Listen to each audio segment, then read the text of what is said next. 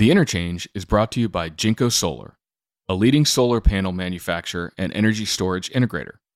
Publicly listed on the New York Stock Exchange, Jinko Solar has deployed one hundred gigawatts in one hundred sixty countries globally, including more than fifteen gigawatts in the U S.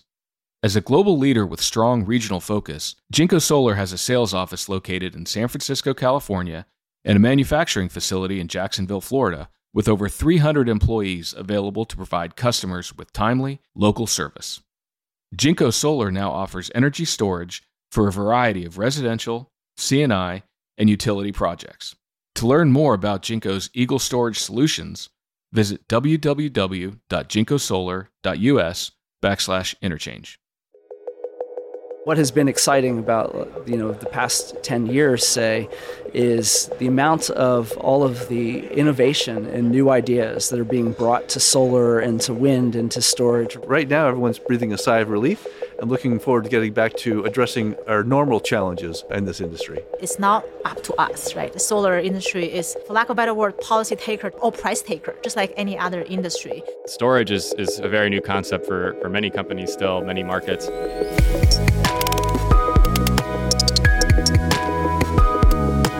This is The Interchange, Recharged. This Friday, we have a very special show for you, as well as some bonus episodes today and tomorrow, because I'm here recording the podcast live at the Solar Energy and Storage Summit in San Diego. On Wednesday, Thursday, and Friday, I'll be recapping all the action from three days of talks on solar and storage with some of the biggest names in the industry. So keep an eye out for some extra episodes coming your way.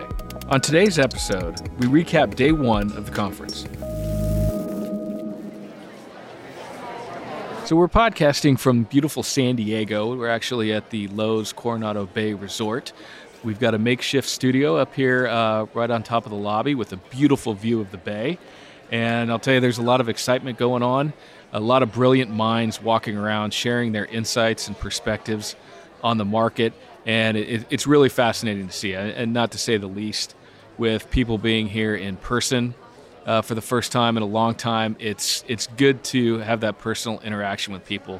So look forward for some of these uh, special episodes coming uh, on a daily basis on uh, Wednesday, Thursday, and Friday. And I'm going to go see what other special guest I can uh, bring into our little podcast booth that we have set up and, and have an interesting discussion.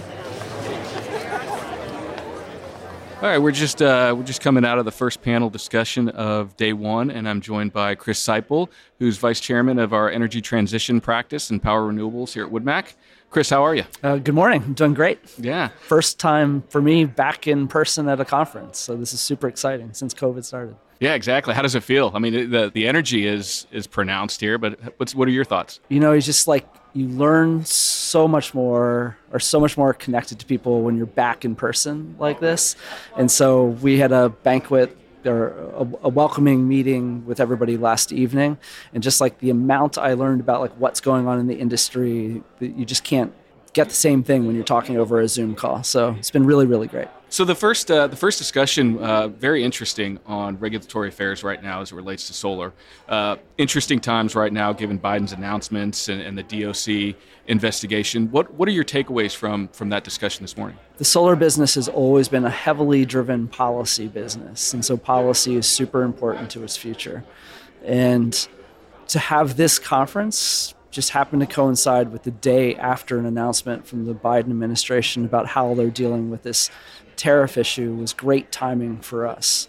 And, you know, the things that I took away from this was that there's clearly a, a really strong commitment from the Biden administration to eliminate some of the barriers that exist to the development of solar, um, in particular this tariff issue that has put a pall of uncertainty across the entire industry.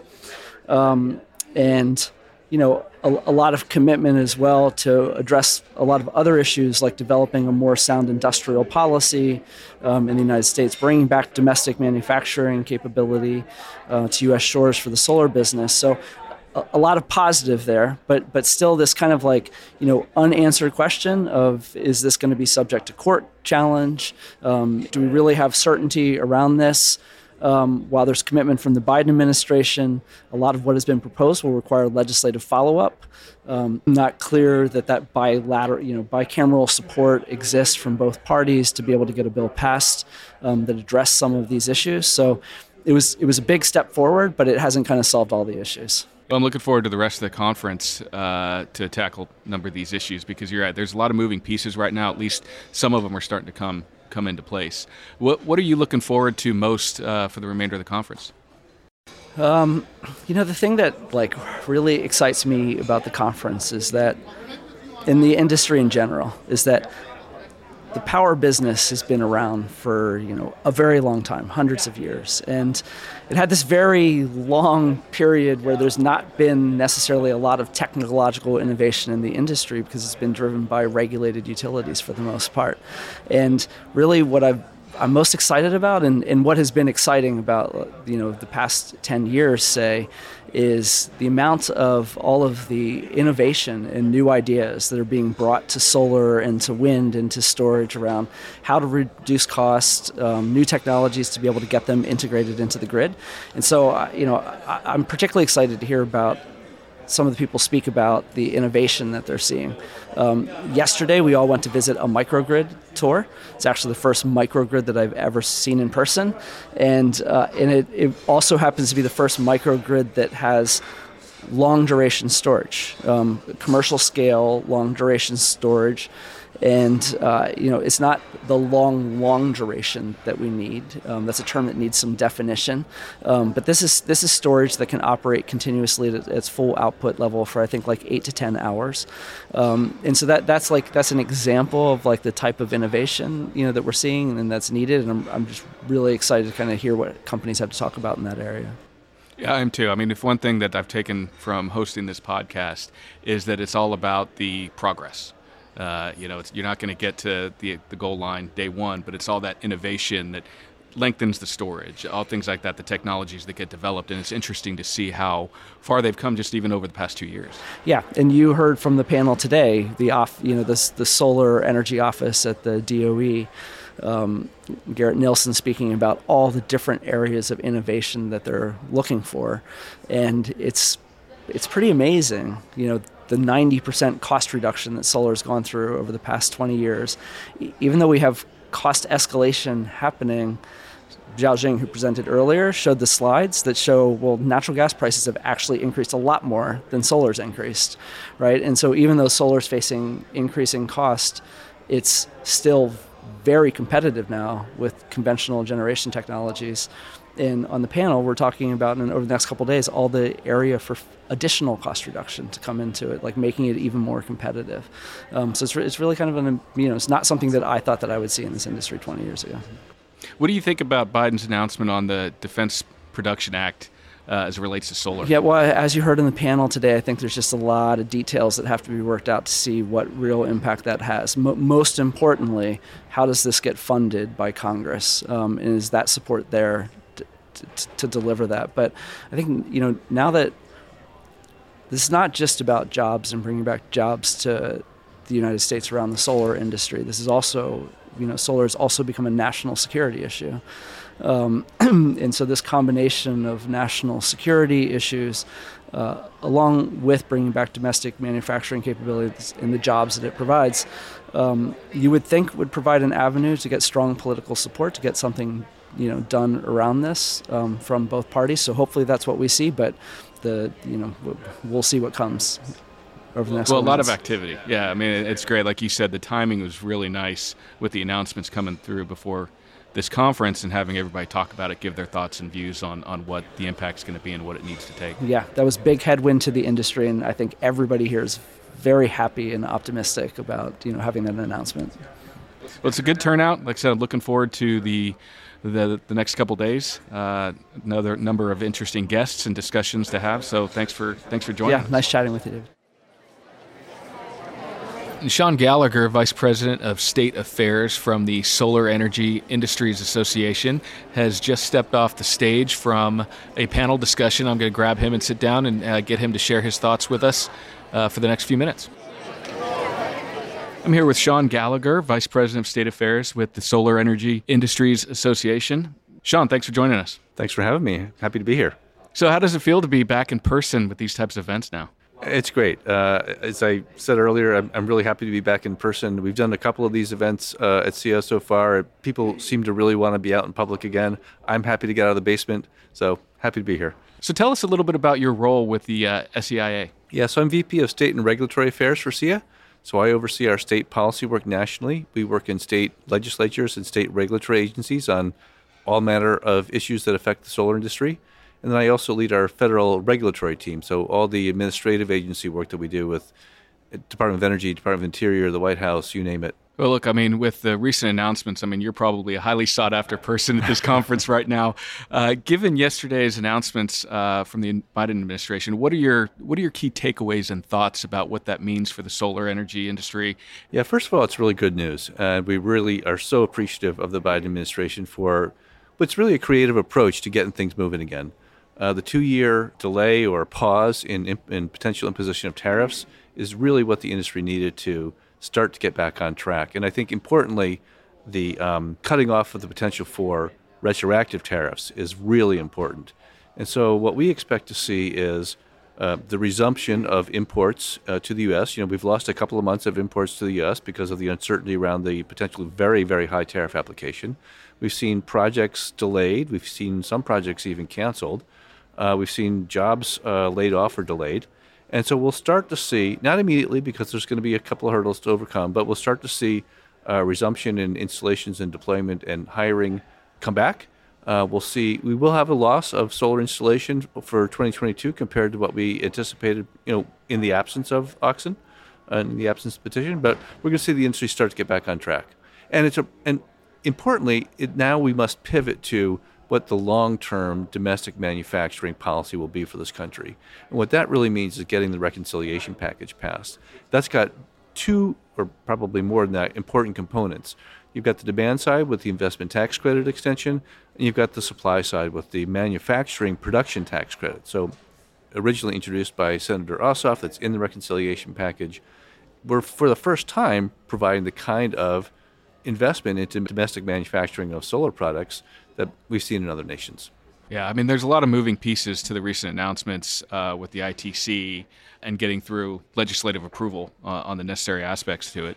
How long do you think it's going to take the industry to kind of get back up and running given these recent announcements? Do you think it can be a quick ramp up, or is there still going to be some concern over the two-year moratorium, which I agree with you, the, the big key point to that that, we, that you made during the discussion this morning was that it's not retroactive. So I think that releases a lot of anxiety on, on getting some of the production up and running. But how long do you think, given the shortfalls that we're seeing as a result up until now, do you see that some of that start being alleviated? Yeah, I mean, what we're hearing from our members is that the announcements allow them to start to resume imports.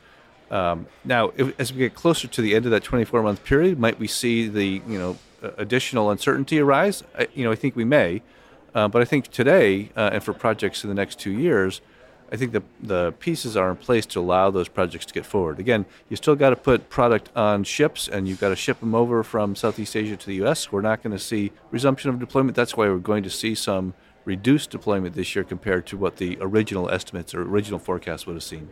And how do you see the costs being impacted on this? Yeah, well, you know, we're still in a, in a strange world with inflation. We've got, uh, as the presentation earlier today mentioned, we've seen increased prices for a number of commodities. You know, we know that there are still increased prices for things like shipping containers, right? So all those factors that are not really solar specific are putting upward pressure on price. So in the near term, I think, you know, we're going to we're going to be in a, a, a bit of a price challenged uh, universe, but over, if you look out a couple of years ahead, I think we're going to see the resumption of cost declines for solar. So with the announcements, obviously very good news, as you pointed out. What do you think needs to be done to further the effort? I mean, what would you like to see next? Yeah, I mean, the, the, clearly the next thing, I mean, the Department of Commerce is going to continue its investigation unimpeded by anything else. We'd, of course, think that the right substantive answer to that is a negative determination. If you look at the trade laws, what they're, the the question they're supposed to answer is, is there only minor processing happening happening in these Southeast Asian countries? And the, the factual uh, answer to that is clearly no. So hopefully commerce will reach that determination in a reasonable amount of time. That's number one. Number two is, as I said, uh, getting the reconciliation package passed with that real investment in domestic manufacturing. And so what, what what are your key takeaways from the panel discussion? I mean, it was obviously a very robust and timely discussion, but what, what did you take most from it? Yeah, you know, I think um, the last several months has been all trade all the time. Uh, and so with uh, the announcements that we've seen yesterday, I think people are still getting their heads around it, right? Um, what exactly is the Department of Energy going to do with the uh, master supply contracts? What are they going to do with these uh, supply preferences? We're going to work with them, and we'll we'll find out. But I think right now everyone's breathing a sigh of relief and looking forward to getting back to addressing our every our normal challenges uh, in this industry. Well, it's good to see. Uh, you know, we talk on this podcast a lot about what needs to be done on the regulatory front, and a lot of things come out of that, what needs to be done. And it's good to see that it's actually starting to happen, and some things are, are being done to further the adoption of not only solar but other renewable renewable sources going forward. So look, Sean, uh, Vice President of State Affairs at S E I A, I really appreciate you joining us today, and I hope you enjoy the rest of the conference. Thanks so much. Take care. Brian White, uh, U S solar analyst for Wood Mackenzie, is going to be joining us shortly. I think his insight's going to be very interesting, uh, focusing on really kind of the, the impact by state uh, in the U S and what can be done by individual state governments to help further the adoption of solar energy.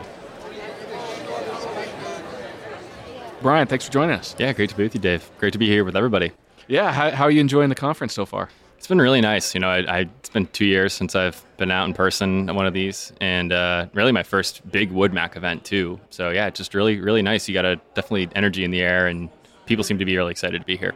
So look, uh, you know, interesting day uh, so far with the recent announcements. So wanted to ask you, after your presentation you had, what what are your thoughts on the administration's recent announcement, and do you see it impacting any states in the U S versus uh, versus others?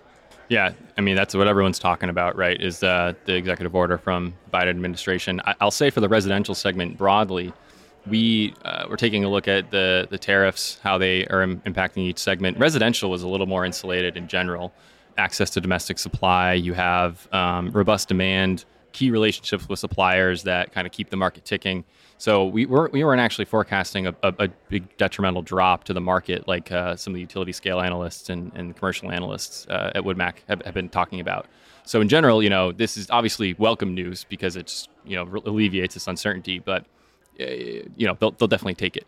So in, in terms of, of how states might be impacted, though, uh, you know, we, we think about some of these major state markets that installers really prioritize. They know that business is good. I think if the tariffs went into effect, you'd see doubling down on some of those higher margin markets like California, especially running up to um, the, the proceeding with the C P C U.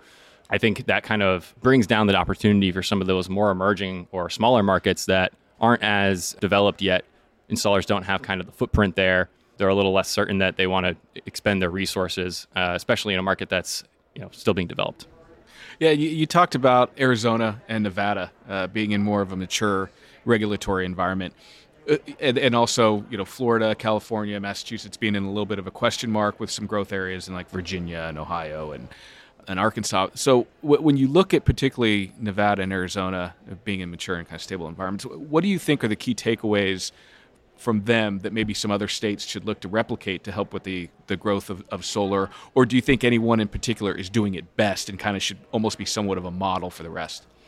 The biggest mistake a state can make when they want to kind of move beyond the baseline policy that's sort of kickstarted the market is to just completely scrap that overnight and to say, we're going to completely lower compensation for distributed solar. You saw that in Nevada. I talked about this a little bit in the presentation. Years ago, the Nevada regulators came together and said, no more net metering. Uh, overnight, the market cratered. And then the reason Nevada is now a strong market again is because when they reinstated it and they said, okay, we can't have full net metering anymore, but we're, we want this industry to thrive. So we're going to we're going to establish a very stable glide path that declines compensation for residential solar slowly over time. Installers can look and see, okay, one hundred megawatts are deployed. I'm going to have a little bit of a lower rate after that. And then one hundred more megawatts are deployed, slightly lower. Over time, you see that that compensation stepping down, uh, providing a stable market. Installers know what to expect. They know exactly what the economics are going to be like, and they know that it's not just going to come in and change, you know, in six months. So that is key, and that is very similar to what happened in Arizona as well. A stable step down in compensation over time that installers know what to expect. Where do you see the growth? I mean, obviously, Arizona, you mentioned the, in the presentation that Arizona has seen significant growth over the past couple of years. Where do you see the residential solar market expanding maybe fastest in, in some of the other states? Yeah, I mean, what's interesting is, again, as I as I talked about, some of these mature markets are growing very fast. Like you have a lot of demand pulling in California as we await to see what's happening with uh, th- this this proceeding, regulatory proceeding, N E M three point oh. But we do start to see some of these non-traditional markets really creeping up um, that all they really have are retail rate net metering and the I T C. And traditionally, you know, because they've had such low electricity prices, installers haven't flocked there and industry hasn't really grown. But now what we're seeing is, you know, uh, spillover effects from these installers trying to expand their footprint. They kind of know how to navigate these markets a little bit more. So you're seeing states like Virginia, Ohio, Arkansas, Low, low electricity prices, full retail rate though, uh, in terms of net metering compensation. And as long as that is sustained, you can kind of allow that market growth to take off in a natural form. Interesting. A lot of lot of growth opportunities across. Your presentation was very interesting as, as going down by the states and what you're seeing, which is which is the gist of my questions in terms of, okay, that's very interesting on the residential solar, the, the differences in the states and what's what's evolving. Um, what is kind of your, I know we're still just early on day one, but what is kind of the most interesting thing that you've heard so far from, from the conference? Mm. You know, I really enjoyed the panel that was led by our, our E V P, Chris Seiple. He had some great policy representatives from S E I A and um, the Biden administration. You know, myself focused on some of the smaller scale development, but that was a lot, a lot of focus on the large scale development and kind of what is the constraints, right? We talked about the tariffs. We talked about uh, land use constraints, developing on federal lands, uh, how that plays into utility scale development.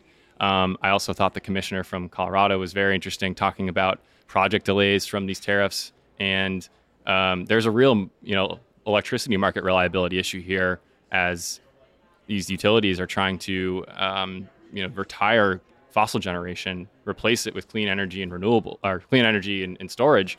And they're not able to, they have to really, they're in a pinch. What do you do when you have to keep the lights on? So I thought that was a fascinating discussion. I think it's what everyone's talking about across really the country and the world as we transition away from fossil generation and, and move more into renewables. Yeah, it's definitely going to be interesting the the next, uh, particularly two years, because uh, there's a lot that needs to happen. You know, talking to Chris Seiple earlier about uh, the administration's announcement, but all the other factors that are coming to play that need to evolve o- over time. So it'll be very interesting to see that play out. But clearly, a nice step in the in the right direction, uh, just to see what else can what else can come across. Um, lastly, Oscar, what uh, you know, obviously we got a couple more days left of this, but what are you looking forward to most besides the San Diego weather? Yeah, can't beat it. You know, day three, day day two and day three, obviously a little bit more on the storage side. Um, I'm really interested to hear a little bit more about some of the use cases where storage is being deployed. You know, I think it's, that's talking about emerging markets and residential solar. Uh, storage is is a very new concept for, for many companies still, many markets. Um, and there's a lot of use cases there. So I'm really excited to hear from developers and equipment manufacturers. Definitely going to check out the uh the uh, the booths over there for on display to see kind of what products are in the market, what's what's being utilized, and you know how we can make that transition. Well, great. Well, listen, Brian, I appreciate you taking the time after your uh, presentation. Very uh, very well received and insightful. So thanks for that. But uh, appreciate you joining us. Yeah, of course. Thank you. All right. So continuing our day one discussions here at the uh, the summit, joined by Xiaojing Sun, who is Wood Mackenzie's global head of solar. Uh, so how does it feel to be back in person to these things finally? Great. There's no other way to say it. Um, I said it in my um, opening speech. It just feels so, so good um, to be back in person. I think it's not only because it has been so long. I feel like there's also a special meaning of meeting in person because there has been a lot of like fault lines in our industry, right? It has really troubling us in the past couple of years. I personally believe that if there's more in person meetings, conversations, we can foster a little bit more understanding about each other, and that could help us heal some of the fault lines. Yeah, I couldn't agree more. And obviously interesting discussions this morning with the recent announcements, and you helped kick off the uh, the seminar with Chris Seiple as well, who we spoke to earlier. Very interesting discussion you had, helping to kick it off. What what are some of the key takeaways that you want to let everybody know about from your um, from your presentation this morning?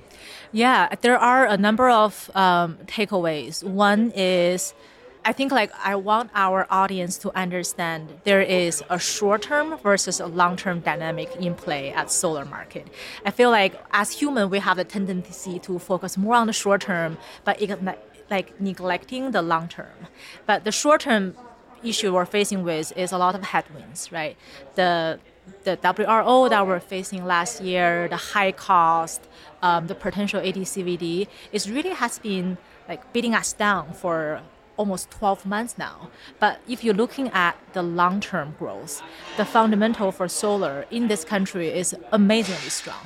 There are so many factors, right? Like utilities, retirement of coal, p- coal-fired power plants, the corporate buyers, the D G customers, their demand for resiliency, as well as the long-term build-out of hydrogen and higher penetration of like E Vs, as well as um, just like electrific- electrification in general. They all create demand for, for solar. So our industry is actually looking really strong if you look past the near-term challenges and think about where we're going to be in three years, where we're going to be in five, ten years. The demand is really strong. And it shows in the latest Wood Mackenzie U S Solar Market Insight Report that if there is no A D C V D investigation, we are looking at a cumulative two hundred seventy something gigawatts of solar installation in this country. And uh, I guess that goes into the second takeaway is policy really matters. And these headwinds are created by policy, but the long-term growth could also be propelled by policy. Um, one policy I definitely called out during my presentation is the extension of I T C. And I know our audience are all a little tired about this. The Congress inaction makes us frustrated, and we even feel we just like resign ourselves to fate. Whatever happens, happens. But like my research um, presented this morning really shows that solar profitability hinges in large part on the I T C extension. If there is a ten-year I T C extension, we're looking at an amazing ten-something years. Um, and there is time to figure out a faster solar cost reduction curve to like continue to extend that Profitability, profitability period, right? But if there's no I T C extension, in the example I showed, um, a lot of regions are going to face profitability challenge in five to, to ten years, and that's not where we want to be. So policy matters. Yeah. yeah, I, I agree. I mean, it was very interesting, your presentation from this morning on the I T C credit, because you can look at the difference in the forecasts with the extension of the I T, I T C credit versus versus not. And we talk a lot on this podcast about policy, what's being done, and, and people's views on what should be done. So given the Biden administration's announcement recently, how do you see that impacting, you know, particularly the short term, uh, as yeah. you talked about the differences between the two? Good news. Um It's like it, there, there's no doubt it is a good news. Um, even though there's still a little bit of details yet to be ironed out, like when it when does the two years like clock starts? And people think it's yesterday, but we need to see the, the details. And also, is there any potential court challenges? Is the executive order gonna survive the court challenge? In my in my view, it's very positive. Even if there's a court challenge, I think there's a strong case to be made um, that the executive order can, can survive. But if we look beyond these short-term uncertainties, once this, these details are ironed out, I think it definitely buys our industry at least two years. And in this two-year um, A D C V D tariff exemption period, a lot of procurement could happen. And I think it's going to be very similar to how we used to safe harbor um, modules before I T C step down. It's going to create a situation like that. Whenever there is an I T C step down, that safe harboring period will create a huge drive for a near-term spike of the installation, and then it levels off a little bit, and then the foundational factors will drive the market to grow again. I think it's likely to be that situation with this White House um, an, an announcement. Um, and I think like beyond the um, A D C V D tariff exemption, I think the, the Defense Production Act is also a really, really interesting factor. Even our um, D O E speaker warned us there's a lot of things that need to be figured out, even from the government's perspective, in terms of how the Defense Production Act is going to be carried out. Where is the money going to come from? What exactly is the government's role, right? Are they buying solar modules? Are they subsidizing solar modules production? They they, they don't know yet. So that those details need to be um, figured out by, by, the, by the government. But if it moves forward, Um, it's going to create a huge demand for domestic solar manufacturing. I think in our view, at least going to realize the current proposals that we already know is out there in terms of building more domestic solar manufacturing supply chain.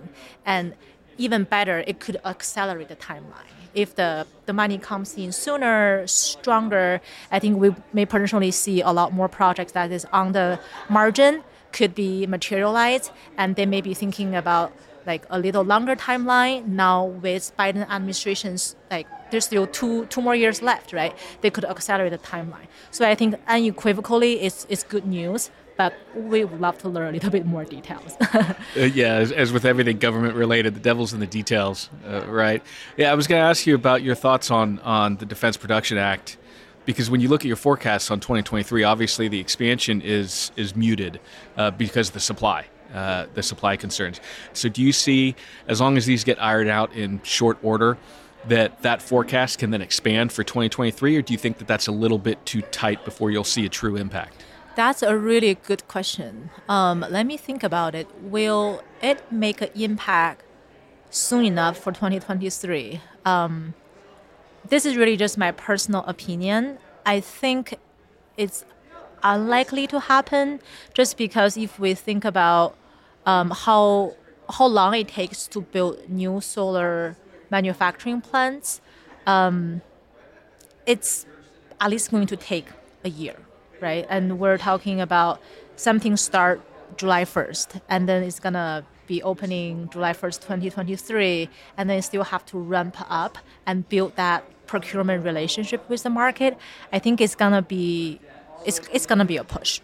Um, but the good thing is, twenty twenty-three is already covered with the two-year tariff exemption.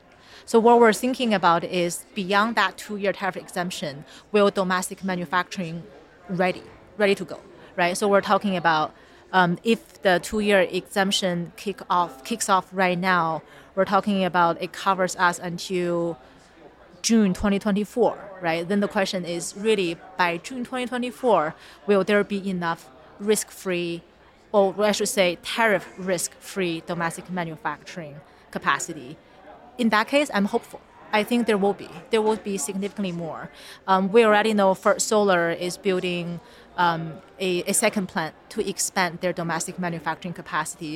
Hanwha Qcell announced their plan, and almost all major Chinese manufacturers are working on something. That some of them are likely to share more details, some of them are, are, are not. But we know there are a lot of people re- ready to go. You, they used to be waiting for SEMA, but now with the Defense Production Act, if there's more detail that make them feel like there is certainty, I think they're going to jump on this opportunity. Uh, one of the things I've found fascinating uh, so far in the summit has been just the positive aspect to everybody's views. Uh, and I know everybody's kind of on a high right now because of the recent announcements.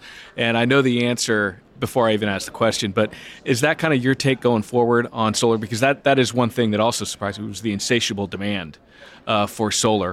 Uh, so going forward, do you, do you continue to have, I mean, it sounds like you do the positive views of it, but also maybe uh, sprinkle in there a little bit views on costs going forward as well. Yeah, um, the cost is high, and in our forecast, it's going to continue to be high for for a little bit. Um, the research I presented from our um, U S solar um, P V system um, cost research from earlier this year is the cost is going to peak in this year only, and not going to return to pre-pandemic level until twenty twenty-five. So that's, I think, that is arguably the biggest headwinds, because it's the result of all the policy headwinds that we're talking about, right? They they drove up the, the, the cost. So if there are more sensible trade policies, it could help alleviate a little bit of like the hardware cost um, um, headwinds, and just, I guess, more economy of scale in terms of project development, and D O, um, D O I, Department of Interior's announcement of um, cutting costs on project development on public lands will also be helpful. So like government is using their bully pulpit to try to help this industry. So there are hopeful things, but I think like the bigger picture is this global commodity price. It's not up to us, right? The solar industry is, like for lack of a better word, policy taker, just like any, or price taker, just like any other industry. So that commodity super cycle has to play its own course. So that part I see as less manageable by us. But what we can do is to learn more about the commodity market and understand the, where the suppliers and who are the suppliers that are more suitable for the solar industry can develop that, that relationship. So I'm cautiously optimistic, but fully acknowledge there's still pretty significant headwinds against us. Well, Xiaojing Sun, uh, our global head of solar at Wood Mackenzie, uh, thank you for joining us today. Really appreciate the time. Thank you, David. I was able to track down another interesting guest today. I've got Donnie Gallagher, who's V P of Engineering at, at Solv Energy. Donnie, welcome to the show. Yeah, glad to be here. Thanks for having me. Yeah, appreciate your time. It, it's it's nice. I've been talking a lot about uh, what it's like to be back in person uh, for these types of conferences, and I'll just ask you what I've what I've asked everybody else so far is, what's your thought about finally being able to to do these things in person at a at a nice location like we have today?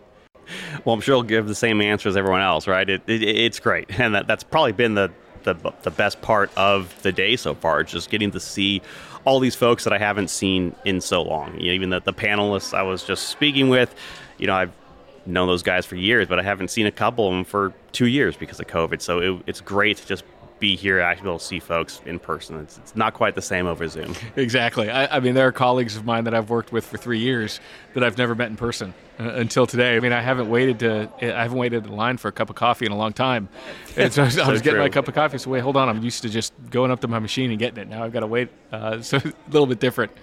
Um, what What did you find most interesting from the sessions this morning? What were some kind of key takeaways that you really latched onto? Um, I mean, I think a lot of folks have, you know, everyone's had the same challenges over the past couple of years.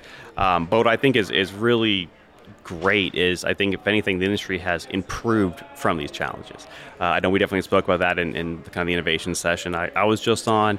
It's, um, and I've heard that from a couple other folks here too, but, you know, you have these supply chain issues. And so it makes us rethink what we've always done, you know. Um, My team, we've looked at how do you redesign things so you could install plants kind of backwards from how we used to, because, you know, we're not going to get modules to the very end of a job. So, you know, how do we design it so they can be the very last thing installed? You know, we used to hang string wire on it. Um, you can't do that if the modules don't show up. But we're seeing that in, in all other, other parts. You know, the, the, the tracker manufacturers are coming up with creative solutions. They have supply chain issues. How do you tweak that? Um, Next Tracker has moved some manufacturing to the to the U S to help, you know, reduce some of, of the challenges from getting the, you know, trackers from abroad. Um, and yeah, I think it's just really, really great seeing how people are taking these challenges and, and finding the positive uh, in them. And we have, you know, you heard uh, Longi was speaking earlier today. They're talking about how they partnered with other uh, module manufacturers, I believe, J A and Jinko, and they're trying to come to a s- standard module format for the new two ten millimeter modules, and really recognizing that, especially with these kind of the turbulent area we're in now, um, standardization is just going to help the industry. Whereas everyone used to have different dimensions for their modules, if we can come together and, and get more standardized, it's just going to help. Yeah, one of the things that was a takeaway earlier was, in light of some of the challenges, like you said, the supply chain issues, has been some people moving to more of a vertical integration. What are some of the things that uh, that Solv is working on uh, to kind of help overcome some of those hurdles and challenges that, that's facing the industry? Well, kind of like I mentioned, we're, we're really focusing on kind of decoupling um, the phases as you've traditionally had it on a project.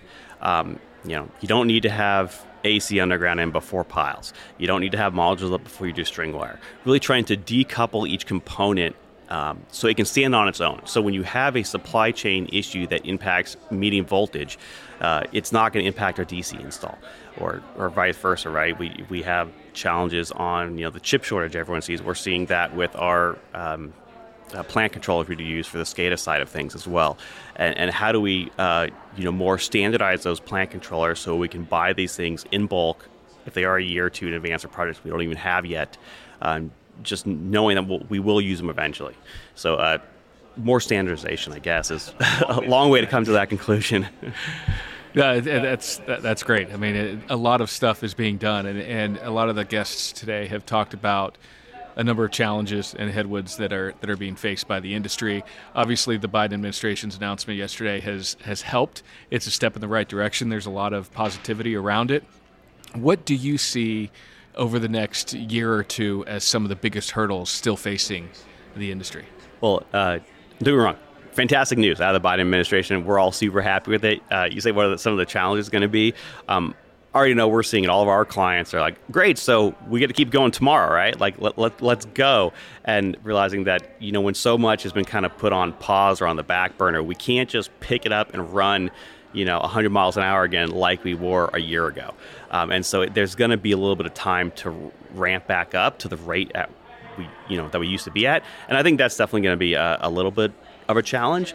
Um, I know we've tried to kind of stay on top of that a little bit, and even though we've slowed down a bit, we've kept hiring and training and been trying to take a little bit of the downturn uh, to our advantage, right? Let's let's go back to standardization, standardize some processes and, and train folks up and, and try to prepare for this. We knew this wave was was coming, but, but now the wave's here, and like I said, clients were already calling, you know, all right, when can we get going on my project, you know? All right, I'm going to put you on the spot. Um, ten years from now, where do you see the solar industry?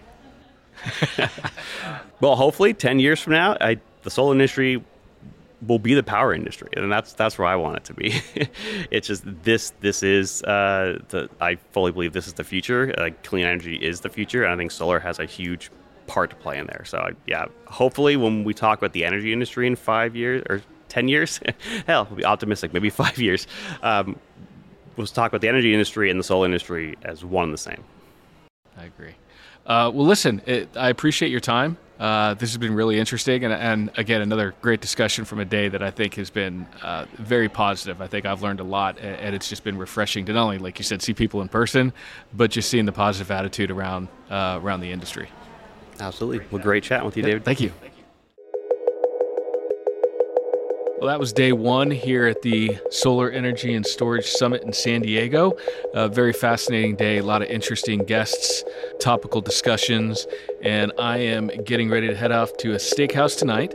I'm going to see if tomorrow I can get our podcast booth set up next to a lounge chair next to the pool. Uh, more to come on that if I'm successful. Tried to do it today, but got shot down, and but I'm going to keep fighting the good fight on that. And we'll see where we're we're broadcasting from tomorrow. Hope you enjoy the episode, and look for us uh, tomorrow with day two recap and interesting discussions. Thanks.